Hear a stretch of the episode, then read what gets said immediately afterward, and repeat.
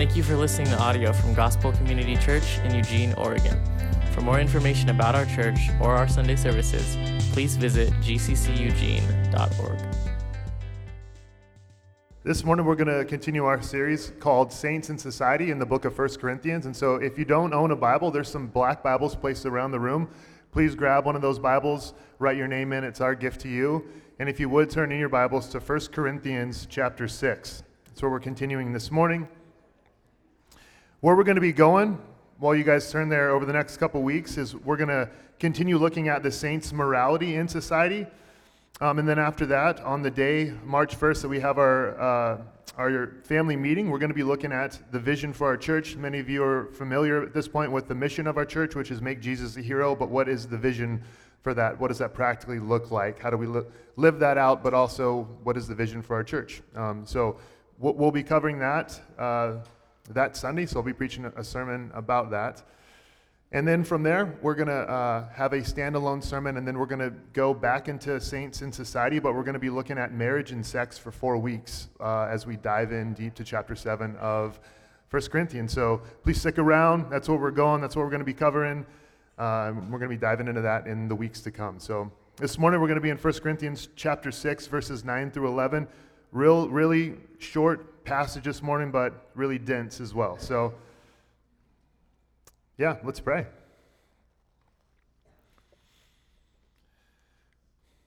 Father, we thank you for this morning, and we thank you for your word. And we thank you that your word is truth, and that we can stand on the truth of your word. We thank you that you've revealed your truth to us through your word. We thank you that you're a God that, uh, that speaks and you've communicated to us through your word, Father, that we're not left with uh, uh, the inability to know who you are, to know your character, to know what you're like, but you've also proven your likeness to us by stepping in through Jesus Christ. So, Jesus, we thank you that you've stepped into humanity, that you're familiar with what we go through, with our brokenness, with our pain, with our trials. And I know there's many in this room this morning who have lost someone recently that are still grieving the death of a loved one, and we pray for them. We pray that you would minister to them this morning, you would comfort them, that their grieving would be different because they have a hope in you, Jesus. We pray for our kids this morning as they're back learning about you, or even for the children that are in here this morning, that we would not think the gospel is strictly for adults.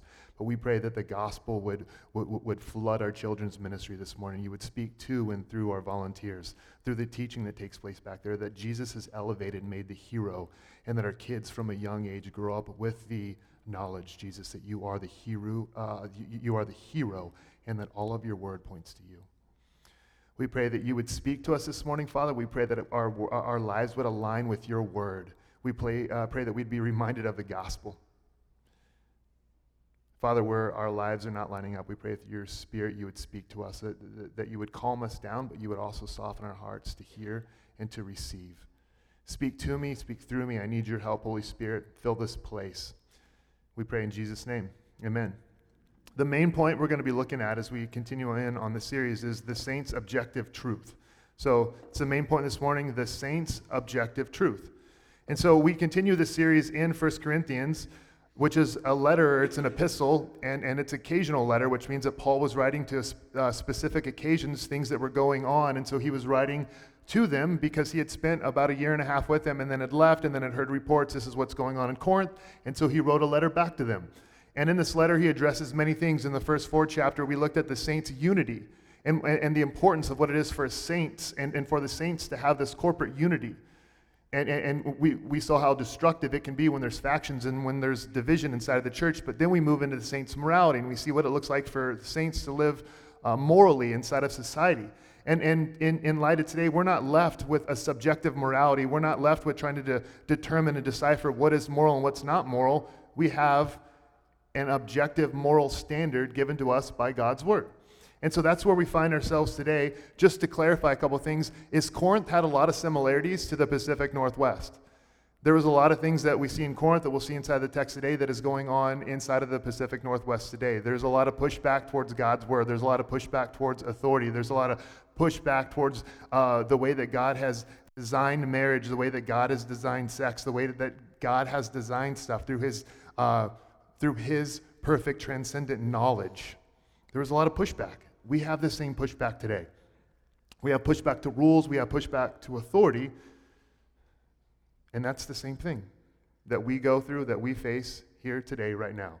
The other thing is, is that we have to remember this. Paul is addressing a church. Why is that important? Because he is addressing believers. He is addressing saints. Saint is not something you arrive at. And if you do enough good works, you serve your church in all the ministries that Dana just laid out, if you do all the right things and check off all the right boxes, that you arrive at sainthood. Sainthood is given as a gift by God's grace through faith in Christ alone. You are given sainthood. You don't make it there. You don't arrive at it. It's not a title for the elite. It is a title for those who have trusted in Jesus Christ. Holy and set apart is what it means. It's what you are by faith. Then what he's doing is saying, now this is what it looks like to live out of a saint. The gospel is not an all, all, all, affirming gospel. The gospel is an all transforming gospel, meaning that the gospel takes us where we are, but it transforms our lives by not leaving us where we are. We're going to look at that this morning. That's, that's the truth and the reality of the gospel, is that it transforms all of our lives.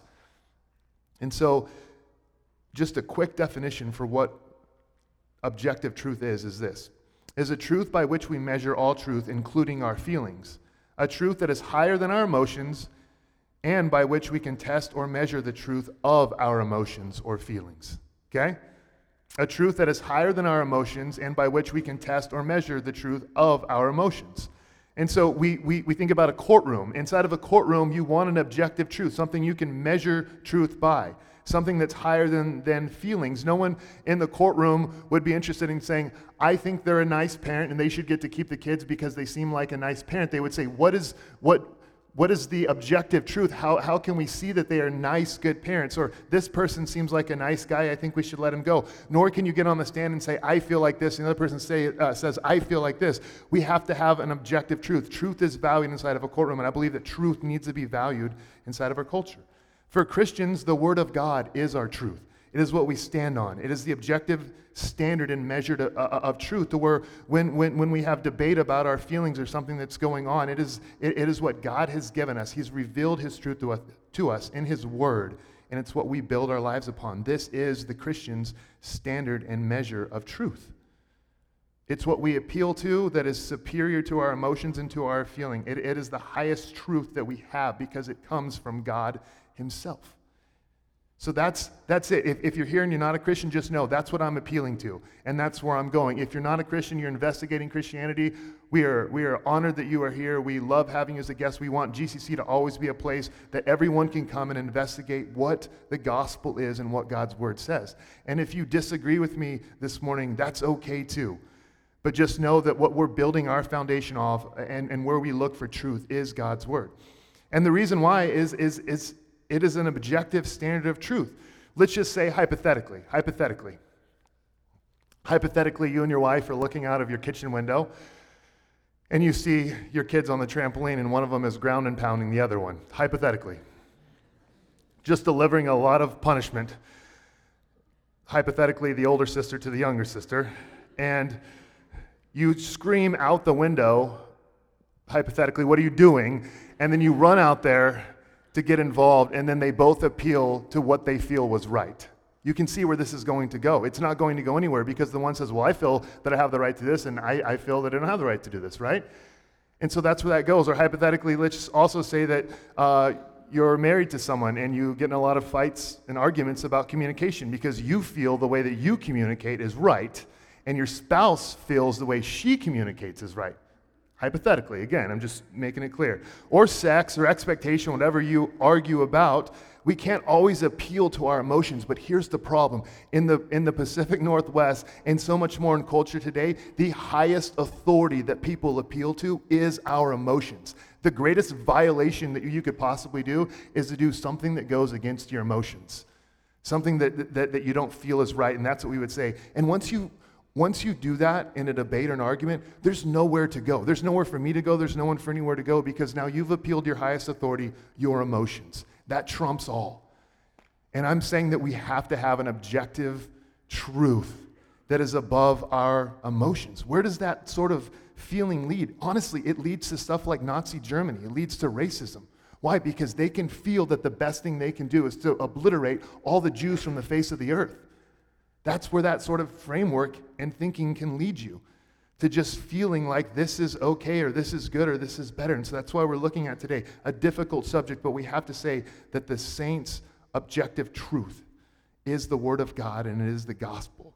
That is what we have. That is what we stand on. That is our objective truth. So let's, let's read the passage. You'll see why it's not popular and why I'm not going to gain popularity by preaching it. So, or do you not know, verse 9 in, in chapter 6, or do you not know that the unrighteous will not inherit the kingdom of God? Do not be deceived, neither the sexually immoral, nor idolaters, nor adulterers, nor men who practice homosexuality nor thieves, nor the greedy, nor drunkards, nor revilers, nor swindlers will inherit the kingdom of God. And such were some of you, but you were washed, you were sanctified, you were justified in the name of the Lord Jesus Christ and by the Spirit of our God. Let's look at verse 9 and walk through this. Or do you not know that the unrighteous will not inherit the kingdom of God? Let's just pause there right away. That's not popular that there are people that will not inherit the kingdom of God. That it says it explicitly. The word of God says, Paul says, Do you not know this? This is, this is a rhetorical question where, where, where Paul's assuming common knowledge. Do you not know that the unrighteous will, will not inherit the kingdom of God? That means that there's categories of righteous and unrighteous. And there's a category where the unrighteous are not going to inherit the kingdom of God. That's not popular. What is popular in, in, in our modern day is what's called universalism, and that's that everyone gets to go to heaven regardless of how you live. People who have abandoned an orthodox teaching that that is not true, like Rob Bell and other people, are saying that it does not matter how you live. At the end, everyone is going to end up in heaven anyway. That's, that's becoming more and more popular. This is not that popular. And honestly, what I'm going to talk about, just to be super honest, I know is not popular. But just, just for those people that are here that do call this church your home, and maybe you're uncomfortable by this passage already. I get that. Honestly, I understand that. I've been preparing to preach this all week. so I understand that. But let me say this that we didn't set out to plant a church to try to be cool or relevant or popular and skip around in the Bible to passages that are really easy to preach from. We decided that we want to be faithful to God's word and that we want to be consistent to God's word and we want to preach the full counsel of God's word. And so that's what we're doing today and that's what we're trying to do. So just please know that going into this is that's where we're coming from. So right away, there's a group, the unrighteous. Who are the unrighteous? How do we know who the unrighteous are? I would say before we get into that, and before we look at what these nine categories are that, that, that Paul lists out, we should say this that let's not jump to saying that, that, that, uh, that someone's views are unloving. Because actually we have an objective truth for what love is in, in 1 corinthians chapter 13 love is patient love is kind and endures all things does not keep record of wrongdoings and the list go on, uh, goes on. We know what is loving but we can't say just because you disagree with someone or you disagree with someone's position on something that makes them unloving that's like me telling you that i think fords are better than chevys and you go unloving i drive a, a honda civic so i'm not advocating either way just to be clear uh, and it's awesome. but I think we should be slow to do that. I think we should be slow to say the man up there is a middle aged white male. I am aware of that. But I think that we should say, what does the Word of God say? And I think that we should be okay disagreeing with one another more in our society and not seeing that as a sign of disrespect. Because I know there's people that go to this church, that call their churches home, that love this church, that just disagree with me. And I'm okay with that. And Rebecca McLaughlin says something. We have a slide for it here. I think this is great as we dive in. The disagreement is not evidence of disrespect. In fact, I debate hardest with the people I respect the most because I take their ideas seriously. Our society seems to be losing the art of debate within friendships, and we instead surround ourselves with people who think like us. It's often said that you should respect other people's beliefs, but that's wrong. What's vital is that you respect other people. We should be flattered when someone tries to change the way we think, opposed, uh, uh, uh opposed to being offended, since, since in that moment we are treating someone as a thinking agent. I think we need to understand as we go into this that it's, that it's a good thing to have debate and disagreement. It is a normal thing that some of you might disagree with me. But again, please don't say that because someone upholds what they believe the true and faithful teaching of the Bible is and what's been the historic teaching of that throughout the history of the church is an unloving thing to do because I would say the most loving thing that we can do is uphold what God has said is true in His Word and look someone in the eyes and say, This is true. And God has declared that this is true. In all of these categories, in all nine of these categories, we should say that and not say you're narrow minded.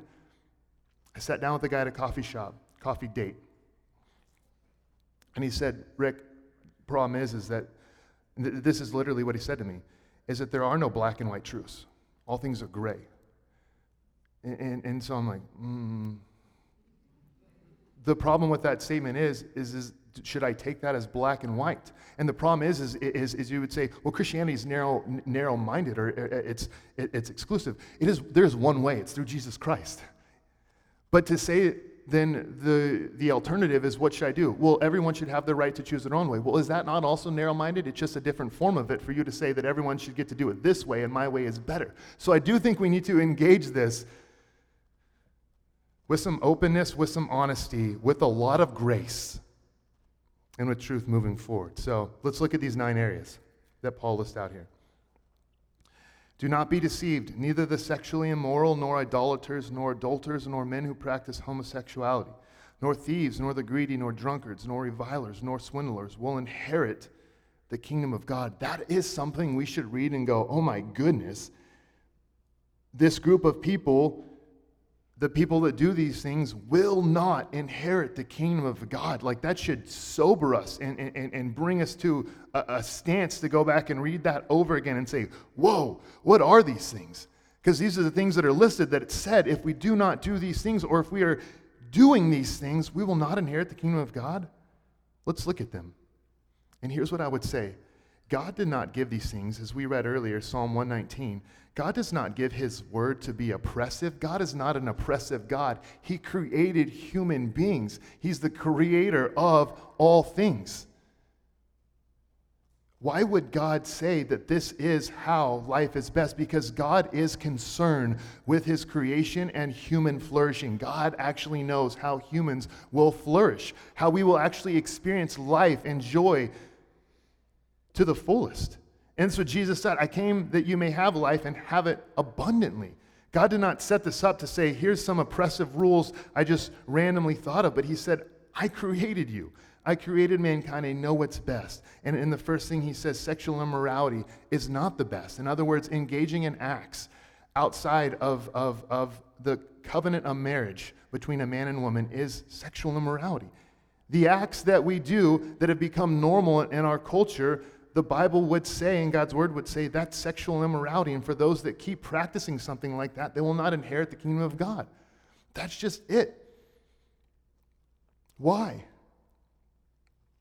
I, I think even if you look at some of the arguments for people that, that, that are advocating for sex before marriage and stuff like that, is I think, I think we should really look at that and go, does that seem loving? Because what is said is that common in our culture. We watch, I don't know why The Bachelor or Bachelorette keeps coming up, but uh, I honestly not watching it, just as a confession this season. Um,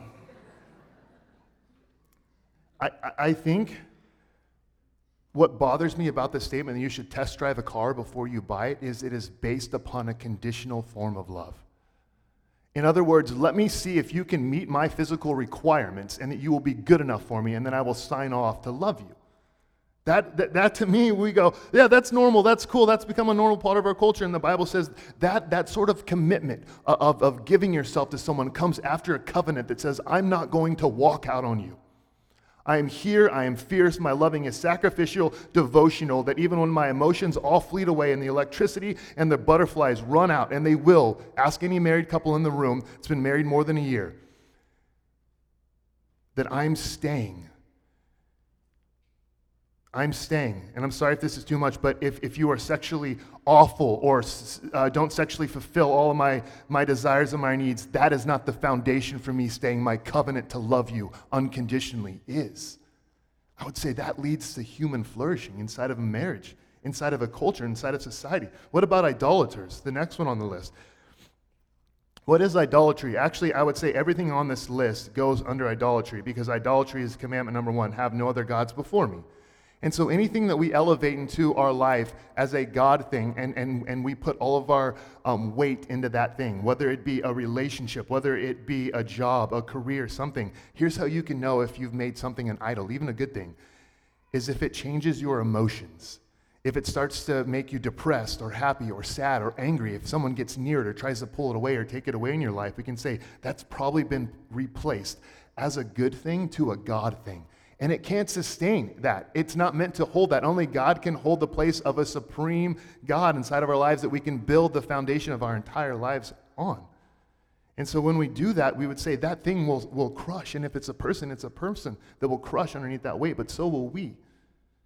So we would say that is idolatry. I would say one of the biggest ways, in some sense, that the church could be at fault, the thing that we idolize seems to be. Dr. Preston Sprinkle said this even as we get into uh, um, homosexuality in a minute, is that part of the problem is, that we've idolized marriage and made marriage and, uh, uh, uh, something of idolatry, to where you arrive in life once you are married. And so what happens is you people make statements like this is like, have you found your person yet? Have you found your woman? You're like in your 30s. Uh, how come you haven't found someone? Like, what's wrong with you? As in, you're not going to arrive with the fullness of, of, of, uh, of life and with the fullness of joy until you find your significant other. And then we replace that for our marriage with Christ. And I think that can be a, a, form of idolatry that's putting a weight on something that can't bear that. What's next? Adulterers. Some of these are pretty just simple. I mean, you know when you've woken up with someone who's not your wife, you know? Um, versus greed and, and reviling and stuff like that. Like, some of these are obvious, but we would say, and here's why this is important the saints have to have an objective truth. Because if people start to come and say, well, I feel like um, that it's okay for me to watch pornography, my wife doesn't feel like it's okay, or I feel like it's okay for us to do this, and I feel like it's not okay. And some, and some people have said, well, well, we just don't think the, the, the word of God is authoritative, or it, it's not our truth. But, but then people will step into the office and say, hey, my, my spouse is doing this. Can you please talk to them? Then I would have to say, what, what measure of truth do you want me to hold them to? What standard of truth do you want to hold him to? Because if we're looking at God's word, then I can tell you what it should look like for a husband to lay down and sacrifice his life in devotion and love for his bride, like Christ has done for the church. That comes from the word of God. So when we look at this stuff, we can't just adopt the things that we like and then reject the things that we don't like. I think we need to look at it all and say, this is what God set up for human flourishing. Adultery leads to despair. All right, men who practice homosexuality. What does that mean? I want to lay all my cards out on the table and, and, and say this that I believe that, that, that men who practice homosexuality is, is, is something that goes against God's created design for sex inside of a marriage between a man and a woman. Those are my cards laid out on the table. I believe that committing that is with these other things a sin. I don't believe that it's a higher sin. And I believe that there has been oppression and, and, and an elevation of like, this is the uh, abomination of all sins, or this is the grossest sin, or this is the most vile sin. It is in here.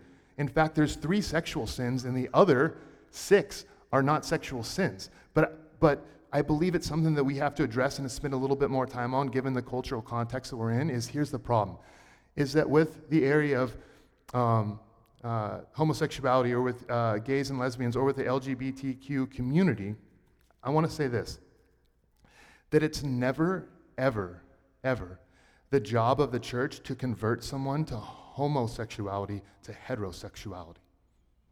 I think that's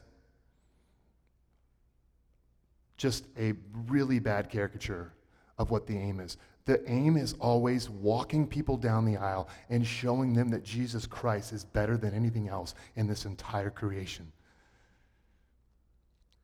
the job is to lay before someone what it is to have a life of holiness. Because here's the thing doing these things on this list or homosexuality will not send you to hell.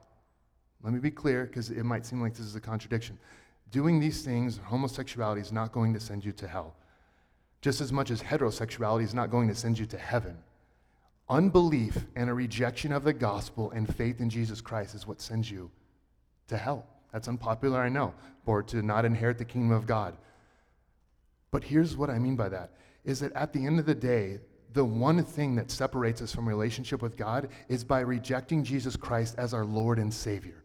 It's a heart that is self righteous. And I don't mean self righteous just like the Pharisees. I mean, it's a heart that says, Jesus, I don't trust in you, and your works are sufficient enough for me, and so I need to do something myself. That would be a Pharisee or a legalistic way of approaching. But the other heart that says, Jesus, you can't be enough for me in this life, and so I need to add something else to you, that is also a self righteousness where you're rejecting Jesus and providing something else for your means of salvation. And I would say that the sin underneath all sins is unbelief and a rejection of Jesus as Lord and Savior, but that is evidenced by the things on, these, on this list and living them out without a struggle. If there's questions on that, we can talk to that a little bit more later and what I mean by that. I want to say this. I'm,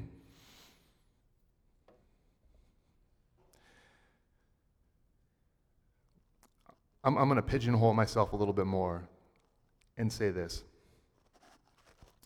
that I grew up by a race, I, I grew up with a, with, with a racist father who used derogatory terms to refer to black people. I grew up uh, with a dad whose parents also would not let my mom, who's with us today, who's half Mexican, uh, stay in, in their house with them because of that when they were first married. I grew up in a household where those terms became normal.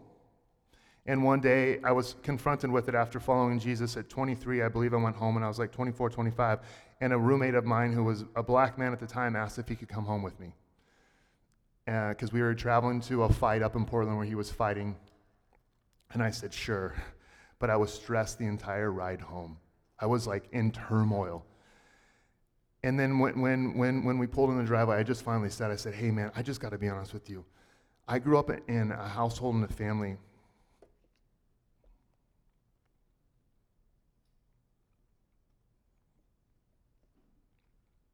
that looks like this and that uses these words. And just so you know, like my nephew might say this. And so I was just, I was mortified. And I was met with a ton of grace by him.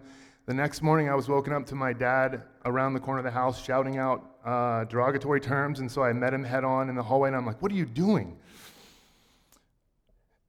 To which I asked if we could go to breakfast with he and his friend, and he said there's no way we'd have uh, his friend a breakfast, uh, breakfast with a, uh, um, you fill in the blank, so I was so proud of my mom.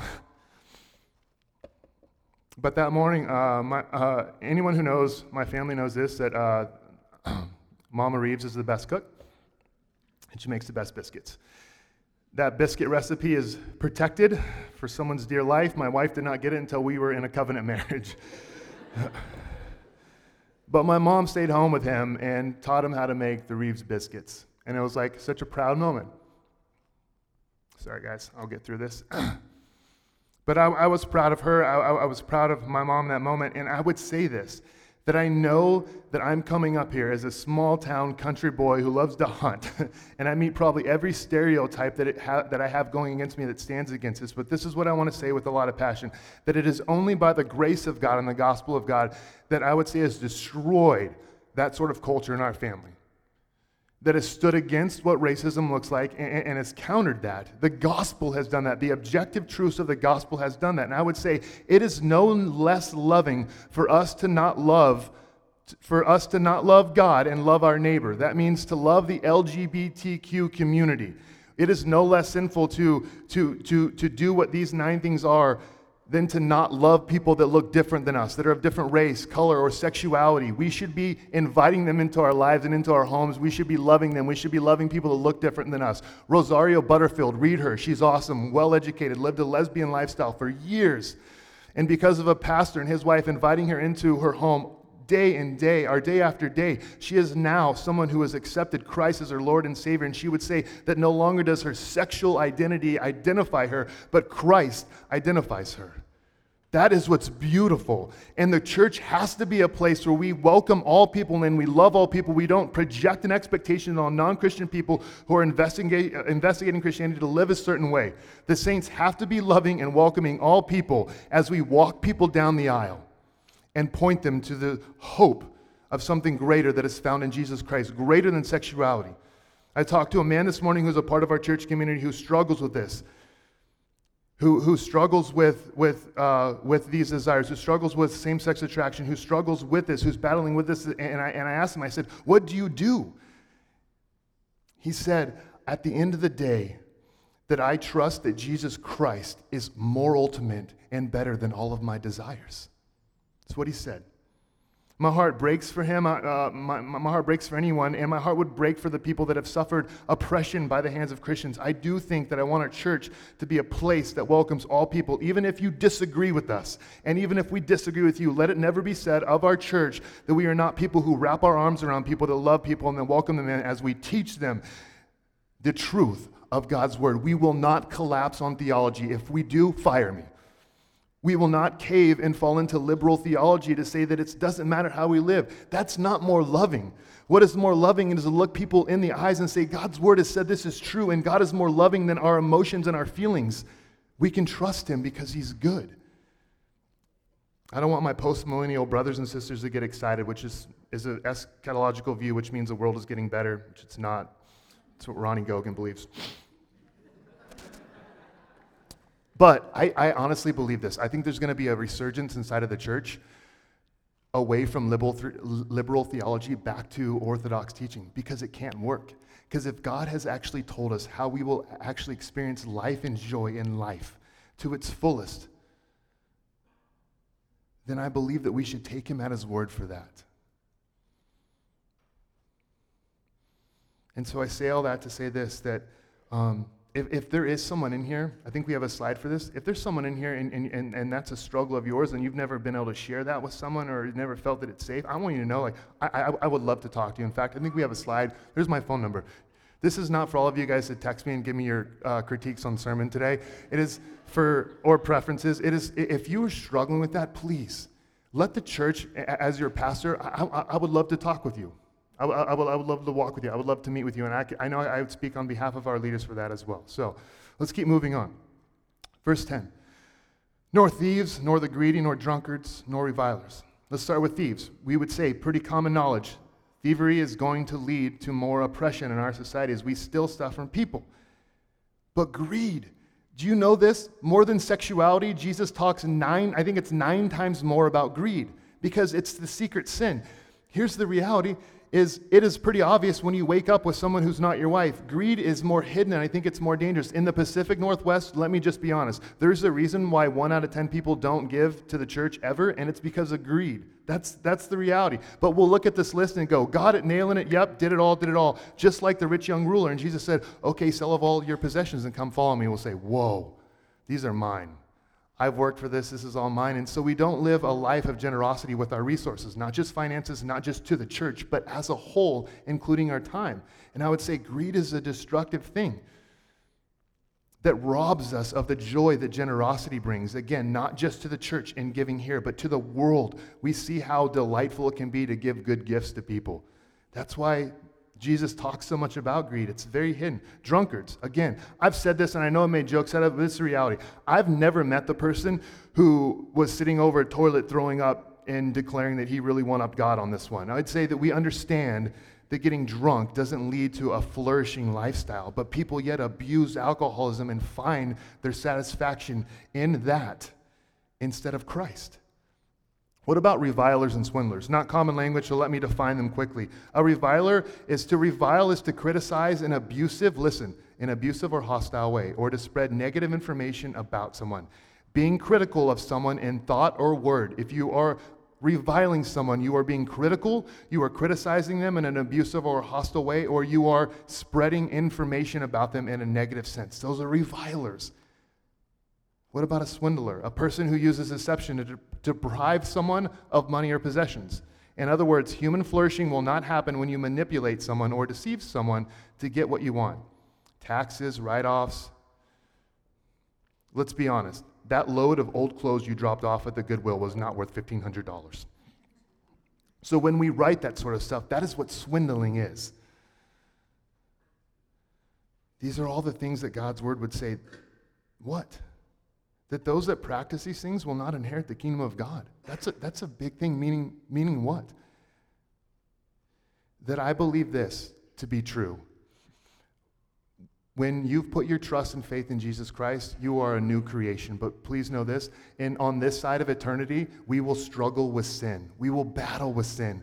But our lives should be marked by struggle and battle, never giving into it, never saying that I'm just okay with it and so I'm going to live this out. I think that, that absolutely, and this isn't my thoughts, I would say a, a perseverance that is inside of the saints is something we should be marked with. People who wrestle with sin are, are struggling with it are wanting it to be put to death in their lives, are meeting with community, are meeting with people, and, and, and are taken serious that it says that those who do these things will not inherit the kingdom of God. There's this, there's this, there's this wrestle and this struggle. I think we should celebrate that wrestle and that struggle and praise God that it exists. Because until 15 years ago, I, that, that struggle did not exist in my life. I think we should celebrate that. But I think that needs to be the mark that we wrestle hard which means we are going to need community and loving friendships to remind us of who we are in Christ as we wrestle and battle. But I think we, our lives of the born again, of, of those saved and redeemed, should have a wrestle and a repentance because we desire what? Look at verse 11. This is what's beautiful. Anyone that just skips over this whole passage runs the risk of skipping over, I think, one of the most beautiful passages in the New Testament. Memorize this. Please memorize this. It is so good. Look, look, look, at this. And such were some of you. Such were some of you. Some of you were these things. But look at this. This is huge. You were washed. You were sanctified. You were justified in the name of the Lord Jesus Christ and by the Spirit of our God. This is the gospel. The gospel is good news. That's what it translates. It is the best news ever. The gospel's not something you can do anything about. It's what historically, objectively happened 2,000 years ago with the person and the life of Jesus Christ. And this is what's objectively true about us. This is why the saints need an objective truth. We need this. You need to know that you were washed, that you were sanctified, and that you were justified in the name of Lord Jesus Christ. Because here's the thing I struggle daily to believe that it's not something I'm doing that is making myself right with God. I struggle to feel vile and gross. I struggle with shame and I struggle with guilt. But when those feelings come up, I'm reminded of the objective truth of Scripture that says, Rick, you were washed, you're sanctified, you were justified. What does that mean? Let's quickly look at the words. The, the Greek word for wash actually means to rinse or bathe or wash away. And so the, the reality is, is that sin is not something that lives out in the world. Sin is something that lives inside of us. And there's no amount of bathing that we can do. There's no amount of washing our hands. We, we, we, we see this in um, Lady Macbeth. And we see a woman who is responsible for uh, killing King Duncan. And uh, the, the, the, doctor and uh, uh the nurse are watching her wash her hands for like an hour, and she's screaming at the spots to go away because she's riddled by the guilt that she feels over the death. But, but there's no amount of washing she can do to, to cover or deal with what's going on internally. And we would say sin is a cancer, a terminal cancer that spreads. We can't wash it away, we can't deal with it through an external action. That's called religion at its finest. Something has to be done to us. Something has to be done on the inside. It has to be dealt with at its core internally. That's a washing. So, what Christ does is he walked to the cross, he walked to Calvary with a life of clean purity in every sense. In every regard, he was pure. And he took that with him to the cross. He took his life of complete purity with him. When we put our trust and faith in him, what, he, what first happens is there's this washing, this removal that happens, where internally all that's wrong with us is removed from us. And then what happens at the cross is it's placed on Jesus. So he takes our vile, gross sin and the ramifications of it, the consequences for it, which is death, the wrath of God. He takes it and he places it on himself. But then here's what he does look at the next word holy, or sanctified, which means holy. Please look at the passage up on the screen.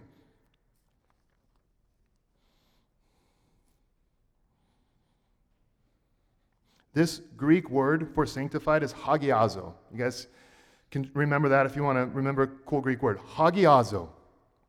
Here's what hagiazo means hagiazo means holy and hallowed and set apart. This same word Jesus uses in the Father's, uh, or uh, I'm sorry, for the Father's name, and, and when he's teaching his disciples how to pray. Matthew 6 9 says, Pray then like this. Look at this. I love this. Our Father in heaven, Hagiazo, be your name. Our Father in heaven, Hagiazo. Hallowed, holy, and set apart is God Almighty. And we, yet, when Paul refers to the saints, he uses the same word that Jesus refers to God in. And so, in other words, when you're washed, something is uh, at that moment supplied and given to you. And it sounds almost blasphemous to say, but the holiness of God, the full measure of God's holiness that Christ had, he gave to us, he imputed to us, he put on us and in us. We are made holy, just as holy as God set apart. We don't have a junior varsity version of holiness. We have Christ's fullness of his holiness. That is mind blowing, but then it says that we're justified. Here's what this means that you are declared vindicated, righteous, guiltless, and sinless before God's before God, but more than that, by God. God declares you this washing and removal, this adding of holiness, and now God says, righteous, guiltless, sinless, vindicated, freed. That is God's declaration for the saints always, regardless of how we feel over our lives. This clicked for me, and I've asked in the past to use this as, as an example. A couple years ago, we sat in the courtroom as Betsy and uh, um, Caleb's uh, now daughter Mercy was, was uh, awaiting her trial to be legally adopted into their family. And at the time, her birth certificate said baby girl. So her name was baby girl because she was left by her mother. And then she was brought into the Rexius household and under their care. And we sat there and we listened as the judge made the declaration, as she made it authoritative and said, This is now Mercy Rexius. What happened? It was a legal declaring that this is her new name and this is her new identity. She's their child. That is authoritative. When God says that you are justified, that is more more authoritative than any courtroom on this human earth. It's irreversible, it's unchangeable because it was given by a God who never, ever goes back on his word or changes his mind. When you are loved by God, you are secured by God, you are held by God, and you are held by the promise that he will never turn his back on you or walk away from you. The, the, the measure of holiness that God will choose to see you is the measure of holiness that Christ gave to you. That is how God will forever see his saints. And so Paul's passion is that we live out of that identity and that the gospel transforms all of our life and that it sinks into every area of our life through the Spirit's work uh, and it transforms the way we live. That when we look at this list and look at these things, we say, I don't want to do that anymore because it's not consistent to who I am in Christ. I don't want to use language that is derogatory to people. I don't want to act in certain ways because that is not who I am. I am holy. And so I want to live into the holiness that Christ has given me. What is our response? Just a couple things I'm wrapping up right here. I said this already, I'll say it again. When you struggle in your daily lives to feel shame, and I know we do, and guilt and these things, please know the objective truth of God's word is it trumps anything that you ever feel. And so when you struggle to feel a certain way, then we look at God's word and we say, This is who God, my Father, has said that I am. I am washed and I am holy. I am pure and I am righteous. And He has declared that about me. Next, we struggle. We don't collapse or give way to a liberal theology or anything like that, but we struggle with sin and, and, and, we, and we might struggle, people that don't like rules, throw myself in that category. We might struggle with God's word, but we, we, we go, God, you are good. And if there's something I don't understand, then the problem is not with your word, it's probably with me. And so we submit ourselves to the rule of God's word in all of our lives. Next, we grow at loving our neighbors. That's the summation of the whole God. Uh, uh, Jesus, like, let me make it easy for you. Love God, love your neighbors. Who, who are the neighbors he was talking about? Your enemies. People that don't look like you. Love people well. Let that be said of us. Invite people into your homes and into your lives that believe different than you, that look different than you.